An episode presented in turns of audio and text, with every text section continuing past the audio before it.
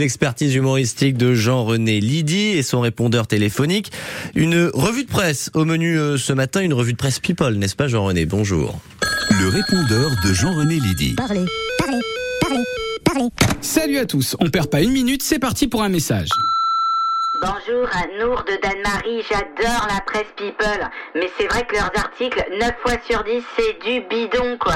C'est abusé de mentir à ce point, non? Ah, la presse people. Ah bah c'est quand même un monde. Hein. Je vais pas vous mentir, je la lisais pas énormément avant de faire des chroniques pour vous, mais depuis quelques mois, quel bonheur J'ai lu des centaines de titres de presse, tous plus putassiers les uns que les autres. Ils ont une spécialité dans ce type de presse, c'est de te faire croire qu'il est arrivé un truc énorme, alors que l'article révèle un pétard mouillé. Et encore, même le pétard, c'est déjà trop impressionnant. L'autre jour, sur le site public, je lis, le chanteur Maxime Le Forestier se retrouve avec un bras en moins. Ses équipes font tout pour l'épauler. Donc là, franchement, connement, je me dis, bah, la vache, il a perdu un bras. Mais qu'est-ce qu'il a fait? Il a fait un tour en hélico, il s'est trop rapproché d'une hélice et il a fait comme flip-flop la girafe. Ou alors il a eu un terrible accident pendant un concert, un élément du décor lui est tombé dessus, lui a sectionné le bras, il est entre la vie et la mort. Non, non, non, non. Il s'est juste fait mal au bras une semaine avant le concert et ses guitaristes jouent de la guitare pour lui vu que son bras est en écharpe. Voilà, voilà. L'autre jour sur le site Gala, je lis Stéphane Bern, son terrible accident de la route qu'il a défiguré. Et puis dedans, bah t'apprends qu'il a crevé avec sa bagnole entre Paris et Versailles, qu'il a dû changer une roue, se laissant une trace de cambouis sur le visage. Ou encore sur Voici, Francis Huster est mort. Bon, là en réalité, c'est son personnage qui est mort dans la série de TF1. Ici tout commence sauf la créativité, un truc comme ça. Donc vraiment pas de panique quoi. Non, non, mais vraiment, c'est un monde, les titres de presse. Alors, pour décompresser, bah, je vais chercher du vrai journalisme d'investigation.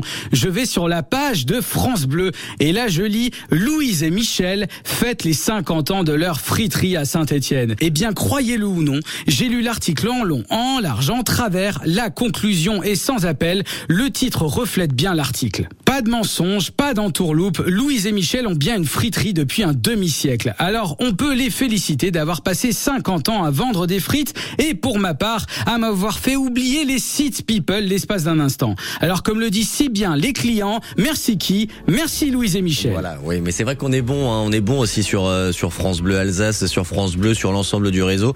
Et c'est vrai que cet article vous le retrouvez euh, sur francebleu.fr Alsace. Ils ont fait cinq jours de fête hein, pour euh, célébrer ces, ces 50 ans de la friterie. Il y a eu 600 kilos de, de pommes de terre écoulées. Voilà ce que vous pouvez lire en allant sur notre site internet. Vous retrouverez aussi des articles évidemment en lien avec l'actualité et notamment, euh, on en parlait un petit peu plus tôt ce matin, mais cette cigogne filmée avec euh, avec euh, une canette de Coca-Cola dans son bec et ça fait énormément réagir, que ce soit vous, les internautes, mais aussi les les associations. Ça, c'est un article signé Émilie Pousse et de la rédaction de France Bleu Alsace et c'est sur notre site internet. Il est 6h45.